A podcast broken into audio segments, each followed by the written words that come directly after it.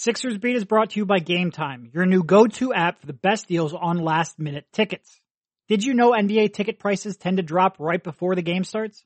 Game Time tracks prices in real time from thousands of trusted sellers, then shows you all the best last minute deals with prices up to 60% off. More than 12 million fans have downloaded the Game Time app and discovered the fastest, easiest way to get in the game. Want tickets to Wednesday night's season opener against the Celtics? Go find the best tickets available with panoramic seat view photos from every section with Game Time. But Game Time is more than just sports tickets, and you can get tickets to live music or the theater as well. And you can do so with a quick, easy two-tap checkout. So head on over to the App Store or Play Store now to download Game Time and score awesome deals on last minute tickets.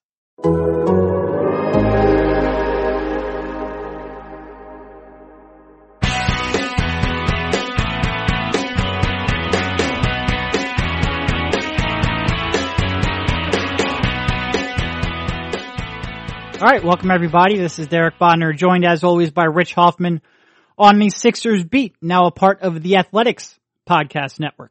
You know, I guess we'll start off there. That is a change. If you were listening, you would have heard the different intro music, and now, as part of the Athletics Podcast Network, I guess we'll start off with what that means for you guys, the listeners. And I guess first of all, if you're a new listener coming to us from the Athletic, you know, thank you. Rich and I have been doing a podcast about the 76ers for a long time now. This would have, this is actually our 199th episode together, which we should have waited for the 200th, the nice round number in order to migrate over to the athletic. Uh, we do not have the skills to plan that out or the planning to effectively carry that out. So Very we will go brand. in very on brand on the 199th episode. I guess what I would say if you're a new listener is just because we've been doing it for a long time does not mean we are necessarily great at it, but we will talk to you frequently about your Philadelphia 76ers if you're a longtime subscriber of the podcast, you know, I guess first of all, what I'd say is now we're doing it twice a week. And what that means is once a week it'll come in on the feed that you've always been subscribed to. It'll be a public, free podcast. And then the other podcast will come in through the athletic, athletics app and will only be for subscribers. So if you haven't been a subscriber, if you've been holding out, head on over to theathletic.com slash Sixersbeat. You can get 40% off discount and you can not only read the written content that Rich and I have always done, eh, but also now get access to that second podcast. And, you know, I think what I would say, what else changes for you as a, a listener of the Sixers beat? You know, Rich and I have always been writers in the past and this podcast was sort of something we did on the side. It was like, hey, we're already around the team every day. We already think about the team all day, every day, and talk about the team in various forms of media, why don't we talk about it over an internet connection and release it to the public to listen to? And we always sort of took that as just sort of something we did for fun. And it sort of slotted into our available time. It was a hobby. It was a, it was very much a hobby. I, it was, writing was always a priority and it always should have been a priority because that's what paid our bills. Uh, but now it is part of our, part of our job. So we will be doing it more frequently, maybe a higher quality. I'm not going to guarantee that one, but we're, we're going to try to do a slightly higher quality. No promises cer- there. certainly more frequently, and we will be here talking to you about your Philadelphia 76ers twice a week. How you doing, Rich? I'm good. How you doing, buddy? I'm good, man. It's a it's a new era for us. I remember, I believe there was one time on Reddit where we got called the lazier version of Birds with Friends, and while I do not think we're nearly as funny as Bo, especially, Are you I'll saying ta- Sheil's not funny? Did you just say Sheil's not funny? I I do think Bo is the one who kind of pulls the strings a lot of the times. I don't think agree. we're as funny I as Sheil either, but I, uh, I'm You're gonna- really set. You're really setting that stage, man. People are going to be dying to tune in every week. anyway, uh, I'll take it. And hopefully with this, uh, more frequent schedule, you will at least chop the lazier version off that comment. We can. We, that's what we can aim for. But as I said, remember one a week public feed, one a week private the athletic feed. Go subscribe theathletic.com slash Sixers. We do want you here for all the episodes. So I guess, you know, preseason came to a close. We now have the regular season just two days away. So first of all, very happy the preseason is done because when the team doesn't care about it and when Joel Embiid doesn't care about it, it's tough for us to care too much about it and to really take too much away as analysts and people who have to cover the team. People who are blessed to cover the team, I should say, not have to. But the preseason can feel like a little bit of slog at times. And you've got players resting, you know, Ben Simmons out again, you know, being really cautious with that injury. You have, have Josh Richardson played a half in the final preseason game. Joel Embiid played half speed in the final preseason game. So you, it's really tough to take too much. And you'd watch, you know, Washington just pick and pop Joe to death. And will that happen in the regular season? Who knows? But now we have something a little more solid to go on. And very soon we will have full speed NBA games to talk about, which makes this a perfect time for a preseason prediction podcast, which we always love, uh, in part because it generates good discussion, which is actually a positive. And in part I'm being sarcastic because there's no freaking way that what we say here is going to turn out to be true. And we can only sort of talk you through the thought process behind that and how we arrived at those decisions. And in six months time, you can look back and call us and point out how stupid we are, but we will be doing that today. Wait, we're not going to talk about Furkan blocking Pasecniks? That was a great moment. There, there was a brief time where I forgot that they were one draft class apart, and I, I really thought that was going to be the, the shining moment of that, um, you know, of that 2016 draft, but it, it was not meant to be. Um, yeah, we're gonna, uh, and I make that, that joke there. I agree with you. We are going to push that game aside last night. Or we, can, they, we can talk about the Terry Harris news. That, that's a good place to launch a podcast with. Yeah. Terry Harris averaged 8.1 points per game at North Carolina A&T. Not what we're going to be focused on today. No, he is on the G League team with, uh, Temple Shizz Alston as well though. The, uh, yeah, I, I think it was tough to watch last night, but I did at the end of the game come to the re- realization that, okay, the preseason's over. They did not care one bit about that game last night. They did care a little more about some of the other games, but just push that one to the side and let's, uh, let's focus on the real stuff coming this week. That we will. All right. So we're going to start off with a bunch of, like I said, inevitably wrong predictions because that's the way this always go. And when you start off with talking about the Sixers, you always start off in one place, Joel Embiid. How many games will Joel Embiid play? And that is, you know, what's his high? Like 64-ish? I think 64 last year.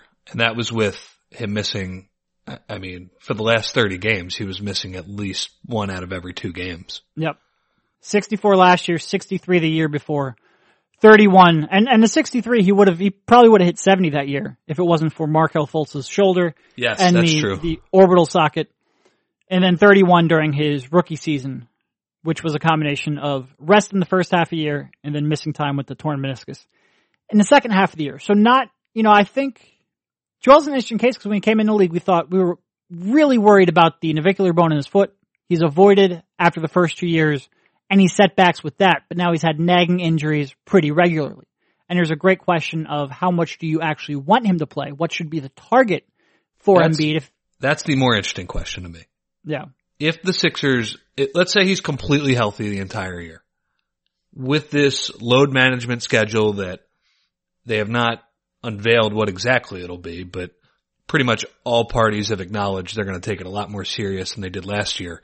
And when it comes to the beginning of last year, taking it, acknowledging it at all is taking it more serious than what they did. So yeah, that would be my question to you. How many questions or how many games do you think Embiid would play if he's healthy the entire year?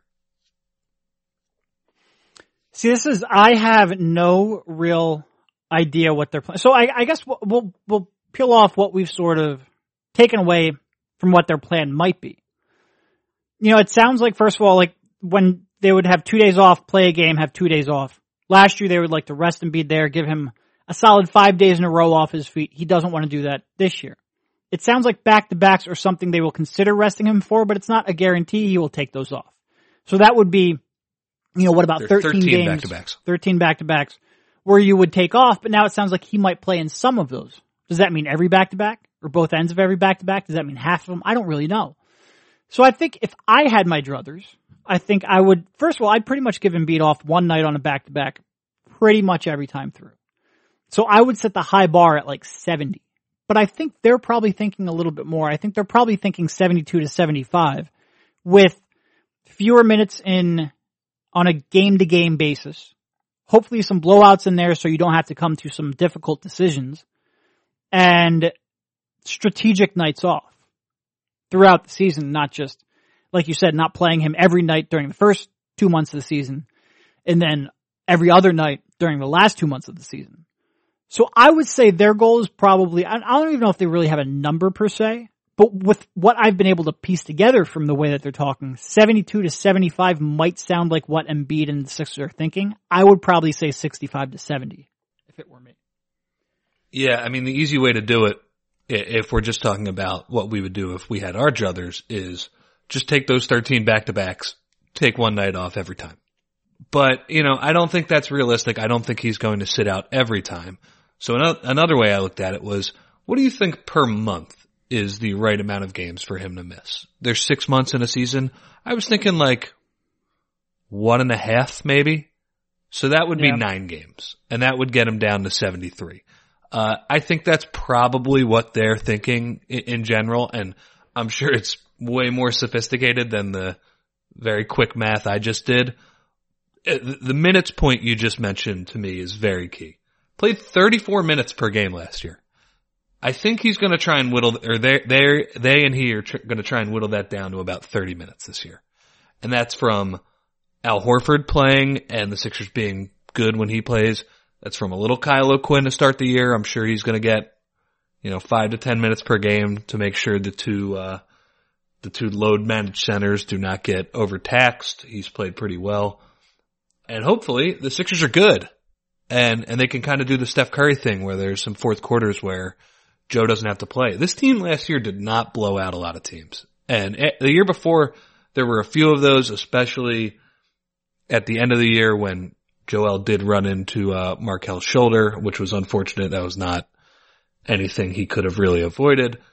Uh, so yeah, I, I would say if I were to pick a number that they're going to target, I'm going to say, eh, 73, 74. Because I, the one thing that's a little bit at odds with the load management, and, and maybe this is just Joe talking. He's talking a lot about wanting to win the MVP this season. And I've seen a lot of people who are not affiliated with the Sixers giving him a very good chance to win. And the MVP is always a very big narrative award. Who's the best player on the up and coming team, the, the number one seed. And I think Joe's going to have a good story to tell. We know he's going to put up some monster numbers, which means a lot to those voters. So I, I wonder if he, uh, if he has a chance to win that award. You, you can't be load managed too much and win that award because they'll start penalizing you once you get under 70. Yeah. So last year through December 15th, Embiid had played in 29 out of 30 games and he had, he was averaging just, just about 35 minutes per game. So I think if I was looking at it, you know, the right answer to how much you want him playing is however much isn't going to result in tendonitis at the end of the season.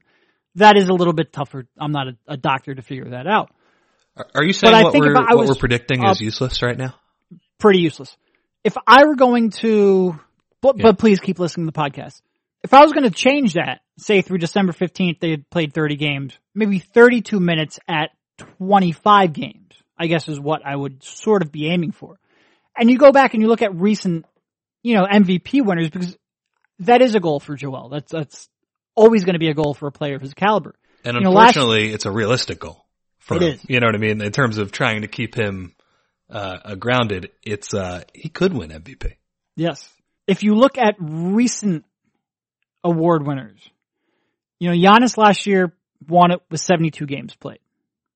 James Harden the previous year also had 72 games, but before then you had to play nearly every night. Like Russell Westbrook had 81 games played. Steph Curry had 79.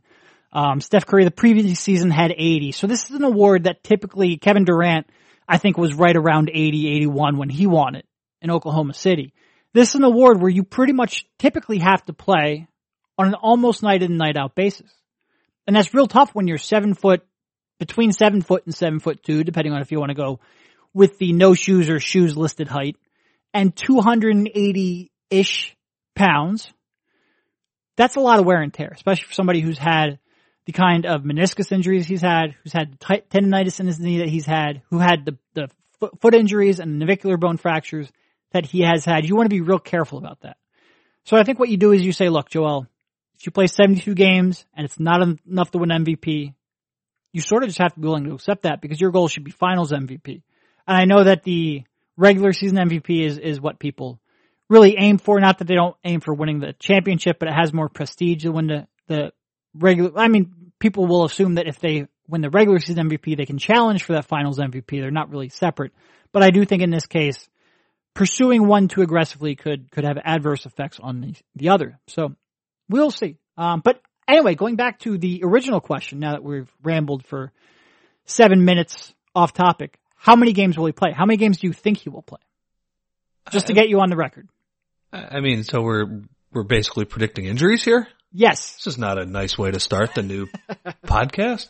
Uh, all right. I'll, I'll be a little po- a little more positive and say, so he played 63 and 64 the last couple years. Yep.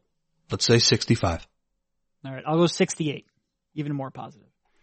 Next, the other topic, the other topic that everybody loves to talk about and loves to tie the Sixers championship chances to Ben Simmons shooting three pointers.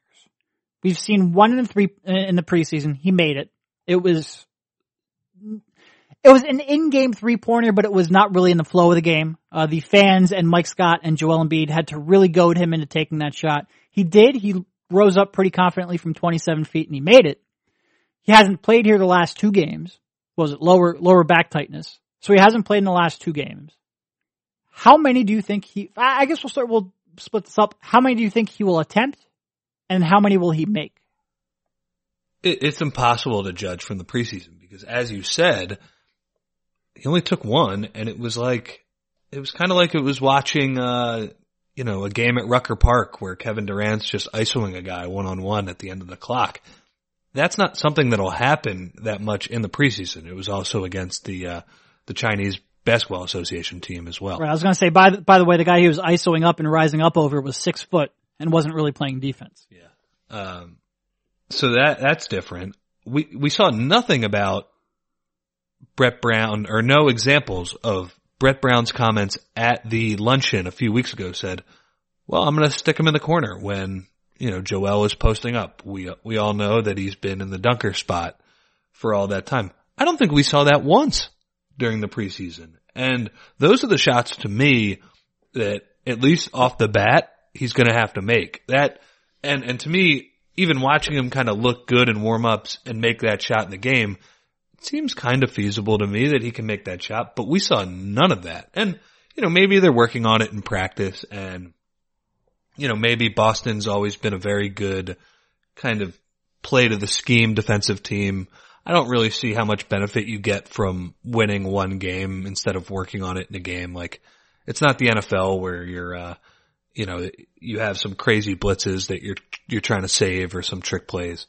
So, you know, I, I have not been encouraged in terms of his willingness to shoot it. I, to me, it looks better. We kind of talked about this a couple of podcasts ago. So how many will he attempt? The, the thing is, even though he's dealing with the lower back tightness, you can pretty much pencil in Ben unless he, uh, has this freak injury on Sean Long's foot landing there.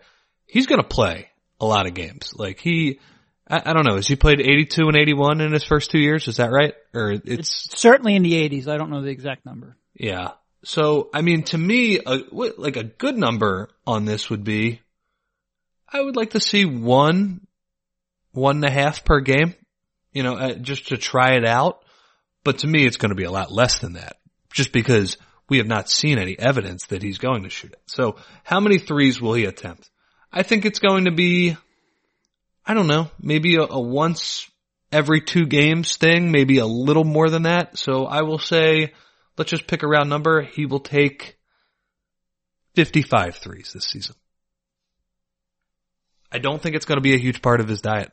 I don't. I think I think that's a pretty optimistic number. I think a week ago. So I, I think there's two things you got to look at when you look at hey the progress he's made in his jumper.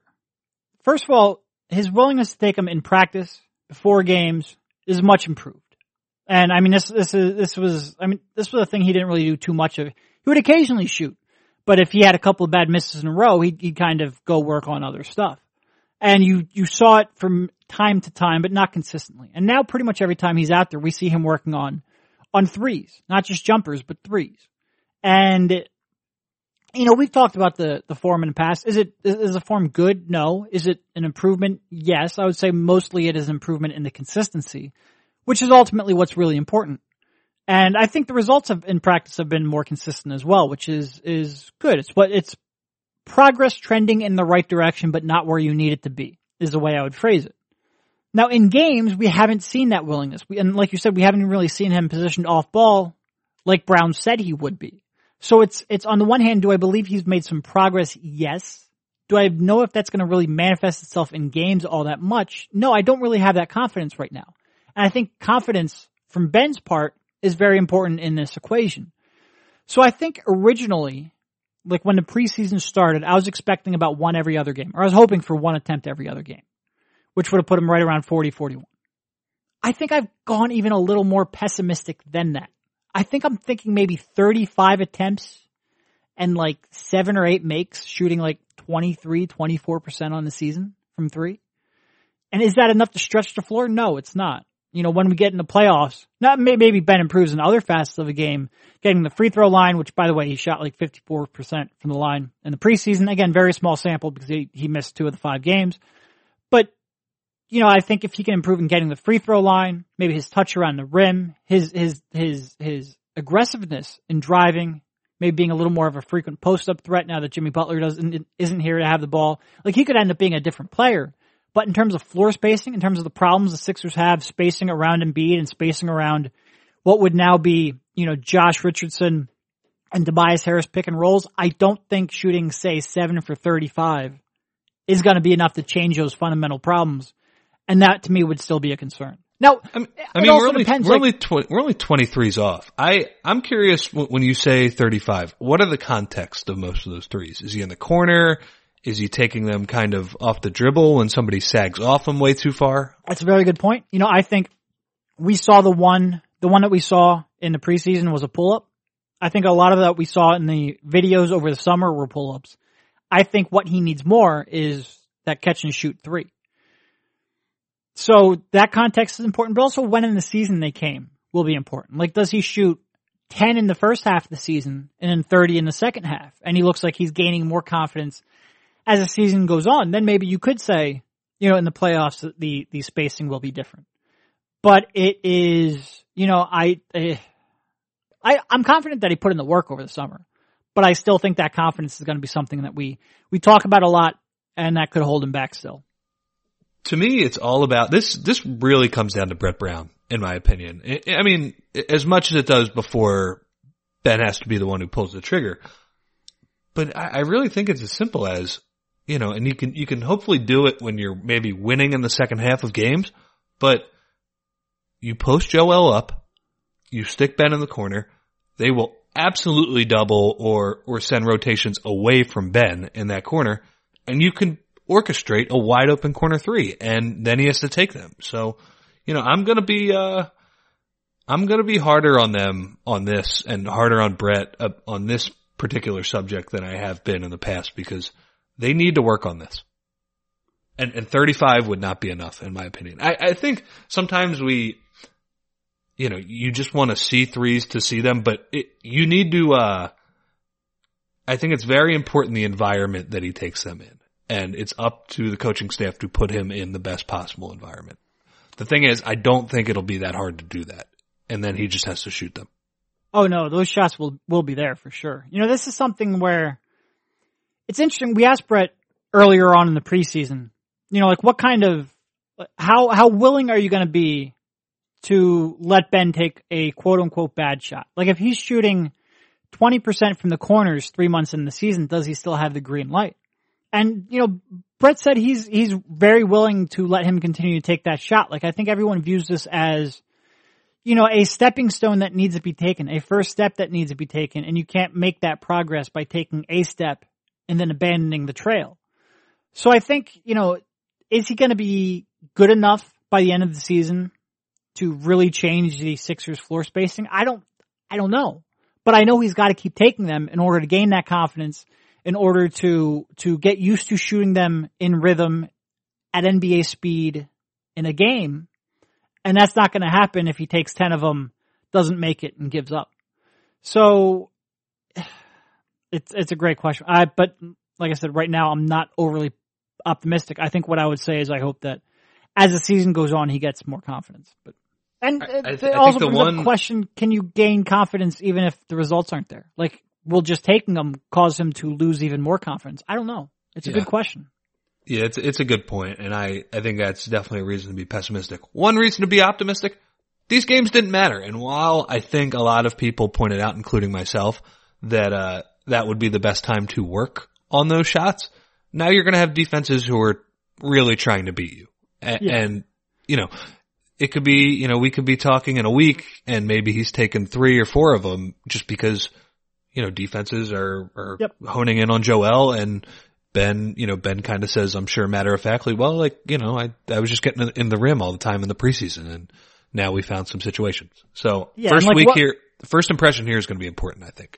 And like one of those three games he did play in in the preseason was, was against the Long Lions where he could have just gotten the rim anytime he wants. So it is, you, you're right. We don't have the greatest sample to make this determination. Uh, let's go. Right. Let's move on. let's please, please, please. All right, let's pause for a minute to talk about this week's sponsor, betonline.ag. The football season is in full swing and you can get in the game with our exclusive sports betting partners, betonline.ag. Sign up today to receive your 50% welcome bonus on your first deposit and make your bets on your favorite professional or college team. Every spread, every total, every winner or loser, straight bet, parlay, or tease your way through the season. Will the Patriots remain undefeated? How many touchdowns will Carson Wentz throw for the Eagles this week? Bet on all this and more with the fastest odds, updates, and payouts with our new sportsbook partners, betonline.ag. Head on over to betonline.ag or use your mobile device to join today and use promo code CLNS50 to receive your 50% welcome bonus. Once again, that's CLNS50 to receive your 50% welcome bonus. Get into all the action today with betonline.ag, your online sportsbook experts. And now back to the show. All right. Uh, how many minutes do you expect from Matisse Thybulle? Let's call it an even 20. He 19.1 in the preseason. I think, you know, what did Mike Scott led the bench unit at the end of the season at like maybe, I want to say 22, 23, somewhere right around there. I don't think I expect too many bench players, especially with a starting five as strong as the Sixers do, to eclipse 20 minutes per game. You know, if you're looking at, looking at it at 240 minutes available in the game, the Sixers start off with what, 170 already occupied by their starting lineup. So there's not that many. I think, I think right around 20 is a good call. I will say slightly under. I'll say 18 per game. But no, no, I'm not. I'll go 22. Yeah. Wow. A Yeah. four minute jump A in one minute- second? I think it could, I think it could be 18 minutes. Uh, well, because well, what I didn't bake in there was progression throughout the season. I think it could be 18 minutes to start the season, and then increase more. Hmm. to me, that's the cooler question. By the Where is it of- at at the end of the season? Yeah. Yeah, uh, not only where is it at by the end of the season, but at the end of the season, is Matisse Thybulle the number one bench guy? Well, that, that's another question later on, Rich. All right, I'll say he's playing 22 minutes per game at the end of the season. And then next question, who will be the sixth man when the playoffs start? Oh, I didn't see that one. Yeah, you're right. Uh, so, okay, yeah, well, this is good. We're saving some time. We went over time and now we're killing two birds with one stone here. This is great. Uh, I think the answer's probably a slight under on 20, but again, I think that's right around where it'll be. You know, I think 19 to, to 21 minutes, it doesn't really make a difference. I, I think I've liked what I've seen from the Sixers bench, uh, excluding last night. They were not very good, but nobody was but I think Ennis is is a, certainly a capable backup wing. Scott is serviceable. You know, you you should be able to plug and play some of these other guys as well with the uh, the Sixers' excellent starting five. But yes, I would say you know right around 20 minutes, and I think Matisse Thybulle is the most important sub come playoff time, which would be an amazing accomplishment because rookies flat out don't do that. Yeah. I think certainly in the preseason he has been their most impactful bench player so far. You know, I think if he, if the Sixers don't make a change in their bench depth, I could see him being the first sub or the, the sub getting the most minutes come playoff time. I think what's interesting is whether or not they try to go out, you know, and I think they're, I think, uh, first of all, I think he'll be the first wing by the time playoffs come around. I think his defense is just, you, you look at most of the bench pieces the Sixers have, and most of them don't really do anything great. Like Furkan Korkmaz looks like he should be a great shooter and, and probably will make shots, but he's he hasn't been great throughout his career. Zhaire Smith is you know a little bit of still a project in terms of his decision making on both sides. Although he, he looked real good in the final preseason game. They don't have many real elite skills. Mike Scott's shooting is, I guess, close to it, at least in terms of what you would expect from a bench player. But he's really limited in other facets. Matisse Thybulle's defense might be the most elite skill of that bench unit. And that tends to win out in rotations, especially when we get close to the playoffs, even for a young kid like he is. I think the interesting question is, do they upgrade, let's say, a Mike Scott to a different, more impactful, more traditional six man? Because I do still think when you look at the top end of this bench, they could use a little bit more. Uh, certainly they could use a little bit more ball handling. They could use a little more shot creation. They could use, a, you know, a, a, an upgrade in the James Ennis, uh, Mike Scott, Matisse Thybulle category. And Matisse is a part of your future for a long term. So where else do you look? Um, you know, especially because it seems like, you know, like I said, they really need ball handling and that sort of forces Raul Neto or Trey Burke on the court when they yeah. might not be one of your best couple options on the bench. It would be great to have someone whose talent level, you know, sort of matches the team need. And I think that's where, that's where the question comes in. I think they could acquire somebody towards the deadline who might sort of fill that role. Man, they, they really do need ball handling. And they do. I think we're going to get to that in the question a little bit, but, uh, yeah, I, and so I guess the other question I would ask you is, if that person comes from off the roster, it's more likely that'll be a buyout candidate, right? Trades will be tough. You know, they don't have a lot of salary to match. They don't have a lot of future draft picks to trade. That's why sort of if I, I, I if they make a trade, I almost assume it's going to be upgrading Mike Scott because you almost need Mike Scott to, you know, to be used as a contract filler. So I would agree it's probably more likely to be a buyout candidate just because it's, they don't have much flexibility for a trade. Yeah. And even Mike Scott, what does he make? Like 4.8 million or something, yeah, you know? Like yep. So that's not, uh, you know, that's not the easiest salary to match either if you're going to bring in a veteran who, who makes any sort of money. So yeah, it's, it's going to be hard. And that's why I will default with, uh, Matisse on that one.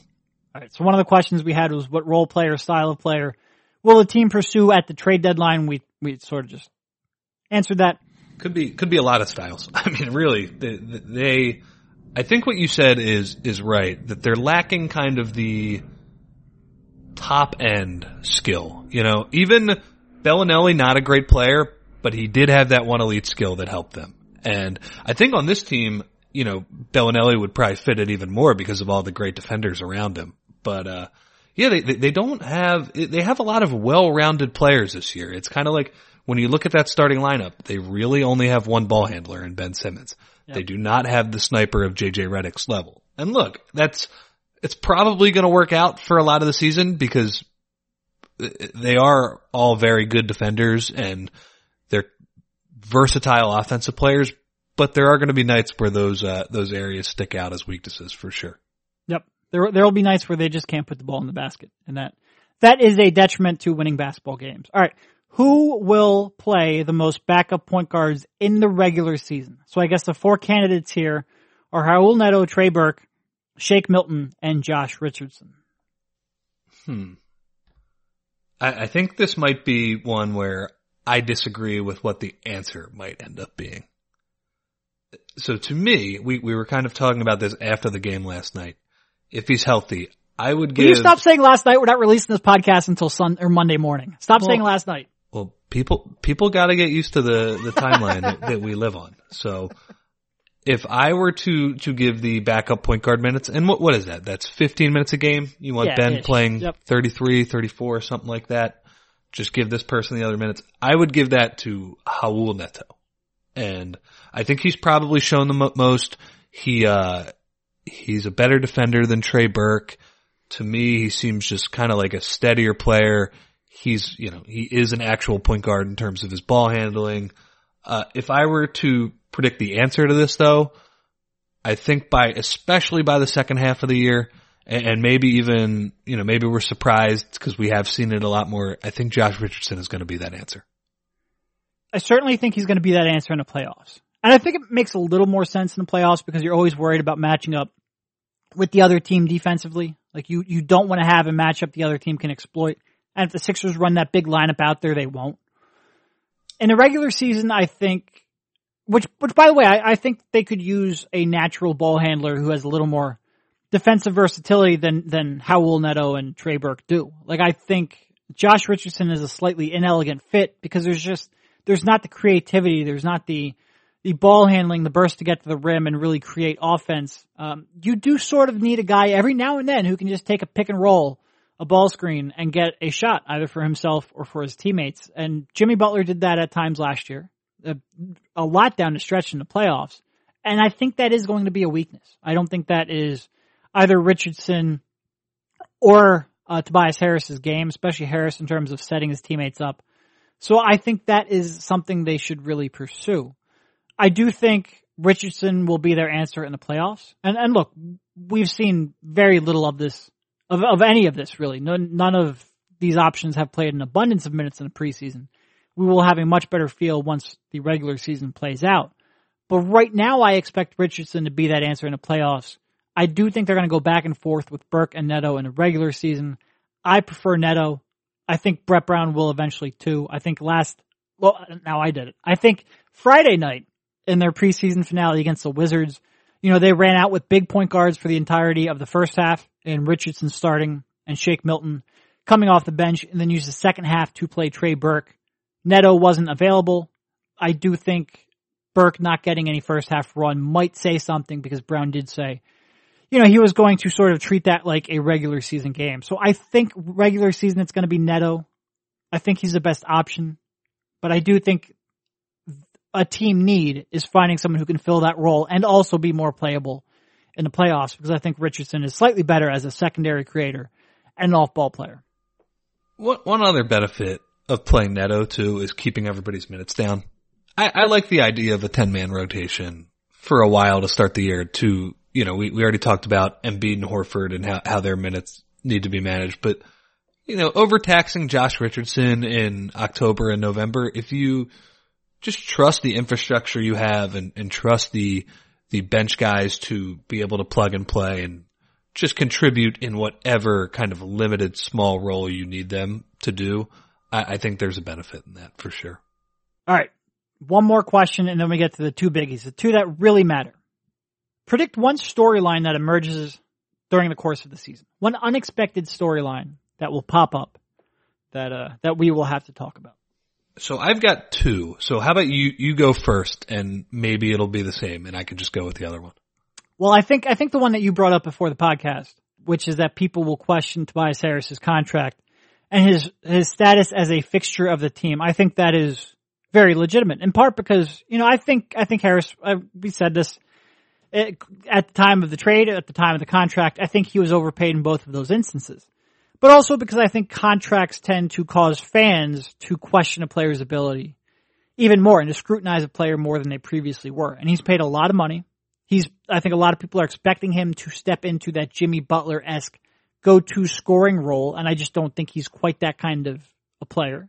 Like I think he's a very good individual scorer, but I think his deficiencies so, show when you ask him to create late in games when you ask him to create for his teammates and when you ask him to go against the other team's best defender. And I think sometimes he will be tasked with doing that. So I think there will be a lot of scrutiny on Tobias Harris. I think that's true. And I think that's one of the two that you were referring to. And I think the other one is that, you know, I think, I, I think we will be talking about Ben Simmons jumper all season. I don't think this is a, a open and shut case. Yeah, that's an easy one. And I'm sure there's going to be people calling for Brett Brown to be fired, even if every year Yep. even if they continue to go on a plus 50 win pace. Um, that's just kind of the, uh, the cycle of the season and how it works now. I think, uh, what did Brett call it? The low content day on, you know, I, I, I think it's, it's more than that for sure. Uh, the other storyline I think we're going to get, and yours is kind of a, you mentioned the, the obvious one with Ben Simmons. How about the, whenever Ben Simmons sits, this team doesn't have anybody who can dribble at a high level. Yeah. I, I think he's, his absence in past years, when you kind of compared it to Joel Embiid, obviously that, that's how you could tell Joe was a better player. They were elite when Joe played. They were below average when, when he sat. And with Ben, those splits were not nearly as pronounced. Sometimes they were pretty much even. And, and to be fair, he was playing with some, some worse players. I like I watched that game a little bit last night, and I was wondering. Friday Yeah. night. Sorry, yeah, you're right. Yeah, that's uh, get used to it, people. if, if, if you're new, it just seemed like they, they didn't have anybody who knew how to create within that scheme. And obviously, you know, he has his deficiencies with his jumper, but he does so many things in terms of, you know, knowing where to get guys the ball and, and backing into post ups and all these other things.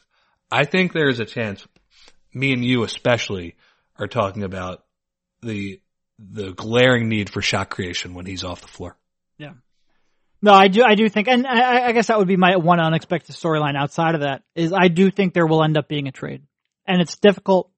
They they don't really have much flexibility either in what they can trade right now, but also in in, in their salary cap flexibility going forward, and and remaining under the apron and, and and and luxury tax concerns and all that that they're going to have to be battling over the next couple of years to keep this core intact. So it's going to be tough, but I do think they're going to be scouring the trade market. I don't expect them to sit on the sidelines. You know, I think one of the things we looked at when his team, when his season started, when training camp started, was, hey, they've finally got a team they can keep around for a long time. That, that will be here for years and years and years, which they've never had around Joel Embiid and Ben Simmons. And I do think by and large that is true, but I do think they will find a need to tinker. And I do think that sort of playable backup point guard who can both dribble the ball and defend his position and defend in the playoffs and not be roasted alive is something they're going to look for. And how they can acquire that, who that will be, I don't know. But I think, I think trade market will be more active than we expect. And Elton has, has shown a, uh, you know, he, he's not afraid to get involved in trade talks, no, it'll just be, they'll have to get really creative this year. Really Yep. creative. much less right. firepower. Rich Hofmann. How many games will the 76ers win? Hmm. What's the over under? 54 and a half? It was the last time I checked, yeah. I'm going to go with a slight over. Not, not a huge over because I still think, you know, winning 60 games, that is like a special team. That is, and, and you can be an awesome team and not win 50 games. I mean, I thought last year's Raptors were one of the better teams. Like, I think they're going to be historically, when, when you look back at that team, people are going to look back at them as, wow, what a, what an amazing basketball team that was. And part of it was because they were load managing Kawhi throughout the year. They were taking it easy. I think they ended up with, I think high fifties. So, so for the Sixers, I think it's going to be that type of season. It's going to, uh, you know, the defense is just going to be suffocating a lot of nights. Like I, I think there are going to be nights where, as you said earlier, where they might, might not be able to put the ball in the basket. There are going to be far more nights where the other team can't put the ball in the basket. And this defense to me is going to be absolutely suffocating in the regular season. I think, you know, they're going to handle Joe well. I, I would imagine he'll make, you know, slight improvements. He'll continue to get, you know, a little more efficient. He'll, he'll understand double teams maybe a little better. I, you know, Thybulle's going to help. I, I, to me, the number is somewhere, I'm going to say 56. Okay. Yeah, it was interesting you brought up Kawhi. They were 17 and 5 when Kawhi was out of a game last season. Really I'm not sure the Sixers are going to be quite that good, but I think they're going to be good. Like I think Horford and Simmons led lineups, especially if you can, uh, you can pick kind of the dregs of the East to play them against, are going to roll teams. And, and that's probably a good, you know, how they fare early in the season without Embiid might then impact how willing he is to sit. You know, I think if you asked Embiid, and we talked a lot about him playing, or him, him winning an MVP, I think if you asked him, would he rather be Kawhi or would he rather be Giannis? I think he would say Kawhi. So, you know, you, it's almost good for the Sixers that Kawhi did what he did and the Raptors did what they did when he sat and then in the playoffs when he played.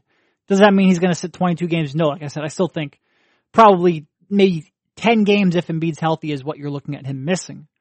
But maybe like that makes the case a little bit easier.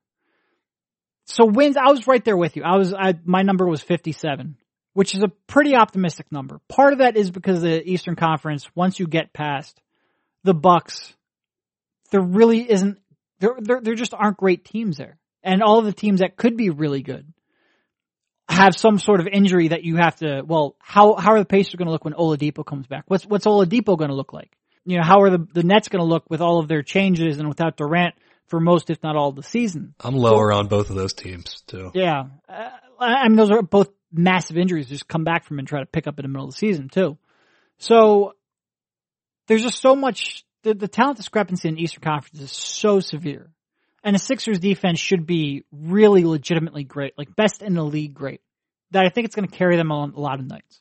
And I think having two legitimate backup centers in Horford and O'Quinn should make it easier where you don't have, you know, part of the, of Embiid's incredible on-off numbers were that they didn't have an option when he was on on the bench, and that shouldn't be the case this year. Matisse Thybulle showing some juice here early in his career. Now that we're on the the Athletic Podcast Network, Thybulle showing showing some juice early on in the season certainly helps their depth, certainly helps their rotation, and gives them another wing option that can be versatile and go out there and play and hopefully make shots. He didn't shoot all that greatly in the preseason, but I think that shot is there. I think they will be able to withstand. You're right that Ben Simmons this season is far more indispensable than he has been in the past because they have like one and a half other people who can really dribble the ball consistently and play defense. And that's not necessarily the greatest recipe for success if Simmons has to miss a lot of time. But he has been an Iron Man. The Sixers have more options for Embiid. They have more options on the wing. I'm going to say 57 games. The real question then so I, I, guess where does that put them in the Eastern Conference? I would say second. I do think Milwaukee will have a better regular season record than the Sixers. Do you agree or not? I do, but I think it, it'll be close. It'll be close. Yeah. I expect Milwaukee to win a fewer games. Uh, and if they don't, again, it's because of the watered down Eastern Conference. But I expect them to be a worse team. Let's put it that way. But I think they do come out a couple wins ahead of the Sixers. Their formula is just it, just seems made so for simple. the regular season. Yeah. You know, it's you, you can you can worry about their uh, their starting lineup and kind of their role players in the playoffs, but when when you're just playing a different team every night, it's just such a simple style and with such a dominant player. Yeah, I, I would expect them to be high fifties, close to sixty again. All right. How far? How deep do they go in the playoffs? Well, that's where Milwaukee. That's where their uh, their matchup no, problems come to uh, come to be a little bit of a problem. No, I know. That's what I mean. I mean, come on, man. We're not talking about the first two rounds of the playoffs for the Sixers. They're going to get there. we're, we're, just we're, we're, simming all the way to the Final Four, and right. I think uh, as the road team, they take down the Bucks in six for a lot of reasons. I, I again, I would imagine that those games are absolute bloodbaths if they're uh, these rosters are somewhat healthy in the in those you know at, at, that point I would imagine those are like you know speaking of 92 92 3 minutes left that's what those games are going to be like because the Bucks have a really good defense as well again I just don't trust guys like Eric Bledsoe and whoever their fifth starter is at this point is it Wesley Matthews I you know they are relying on some worse players than Malcolm Brogdon, who almost saved them in that Raptors series last year. So I think the Sixers beat them and they ultimately lose to the Los Angeles Clippers in the NBA Finals. That's boring. I had I had Sixers. It, it, does almost feel like if the Sixers don't get home court, they almost have to win it in six. But I was going to say Sixers in seven. I think the matchup with the Bucks is really interesting. I think, you know, I think that could have been a driving, uh, certainly a factor in the decision to pursue Al Horford and with the league trending towards using centers and big men who can meet Giannis at the rim as the primary defender on him. The Sixers did that with their second meeting between the teams in Milwaukee. And I think that's going to be the, you know, I think, I think Horford defending him well will help. I think the Sixers are pretty uniquely equipped in the Eastern Conference to give him troubles. I do think the Sixers pull that out when I say that, it would be like the Sixers having a 52% chance and Milwaukee a 48. I think the teams are real close. Me too. But I do think the Sixers match up relatively well with them. Me too, at least as well be... as you can match up with Giannis. I need a little more excitement from you, man. You're picking the, the Sixers to make the finals. I know. I, I don't care if it's a 52% chance. But I do think, I do think, going back to matchups, I do think the Clippers are a bad matchup with them. I think they're the best team. I think they're the deepest team. And I would pick the Clippers in five or six. I'll say six just to appease the people on this podcast. I think the Clippers are a better team and a bad matchup, but we have 82 games to go plus a, a long, long playoff season before we have to worry about that. So a lot can change my mind, but right now I would say Clippers. One note, just to, to look forward during the season, I think we're going to be looking, you know, with a team that looks like one of the two potential finalists from the Eastern Conference. I think we're going to be looking at the records out west a lot of the time because that's how uh, that's how home court is decided. So, and, and, to me, the Clippers are a team that might not be a great regular season team. With, I mean, Paul George, both of his shoulders, he still has to yep. deal with. You know, he's not coming back until November. They were, you know, they were a great story last year, and I thought Doc borderline should have won Coach of the Year if if Bud just didn't completely turn around the Bucks but they were a little bit lucky last year. They kind of punched over their weight, so I, I don't think their baseline is, is, quite what they ended up being last year. Uh, and, and Kawhi, you know, I know he's going to play more than he did in Toronto, but I, I still think they're going to take it somewhat, you know, easy on them at times. So the Sixers could get home court, and I think both of those teams out west, especially, uh, you know, the Lakers are the other team. They look pretty damn good in the preseason. It's, uh, you know, despite kind of a clunky roster outside of their, their top, top couple of guys, like when your top couple of guys are LeBron James and Anthony Davis, it's a pretty good team. Uh, it is, it is much tougher to rack up 55 wins or more in the Western Conference. It's hard. So, and like you said, the load management will be a big topic there at Staples. They do have a deep team. I think for a team that could acquire two superstars like that, you know, they, you typically don't see a team make those kind of moves and still retain that much depth. So I think they'll be, I think they'll be a very good team, but I do think the Sixers have a chance for that home court for sure. It's, it's just something to keep in mind during the year. All right. I think that is just about all that we have. Both picking the Sixers to go to the finals. Pretty good season. It's a pretty good season and a lot to play out. Should be an exciting time. Thank you for jumping on. Thank all the listeners for listening. Like I said, head over to theathletic.com slash Sixers beat subscribe for 40% off. Subscribe in Apple Podcasts, Spotify, Google Play Music, wherever you get your podcasts. You can subscribe to the free public one. You can find the private one in the Athletic app. Once again, thank you, Rich, for jumping on, and we will talk to you soon. See you, man.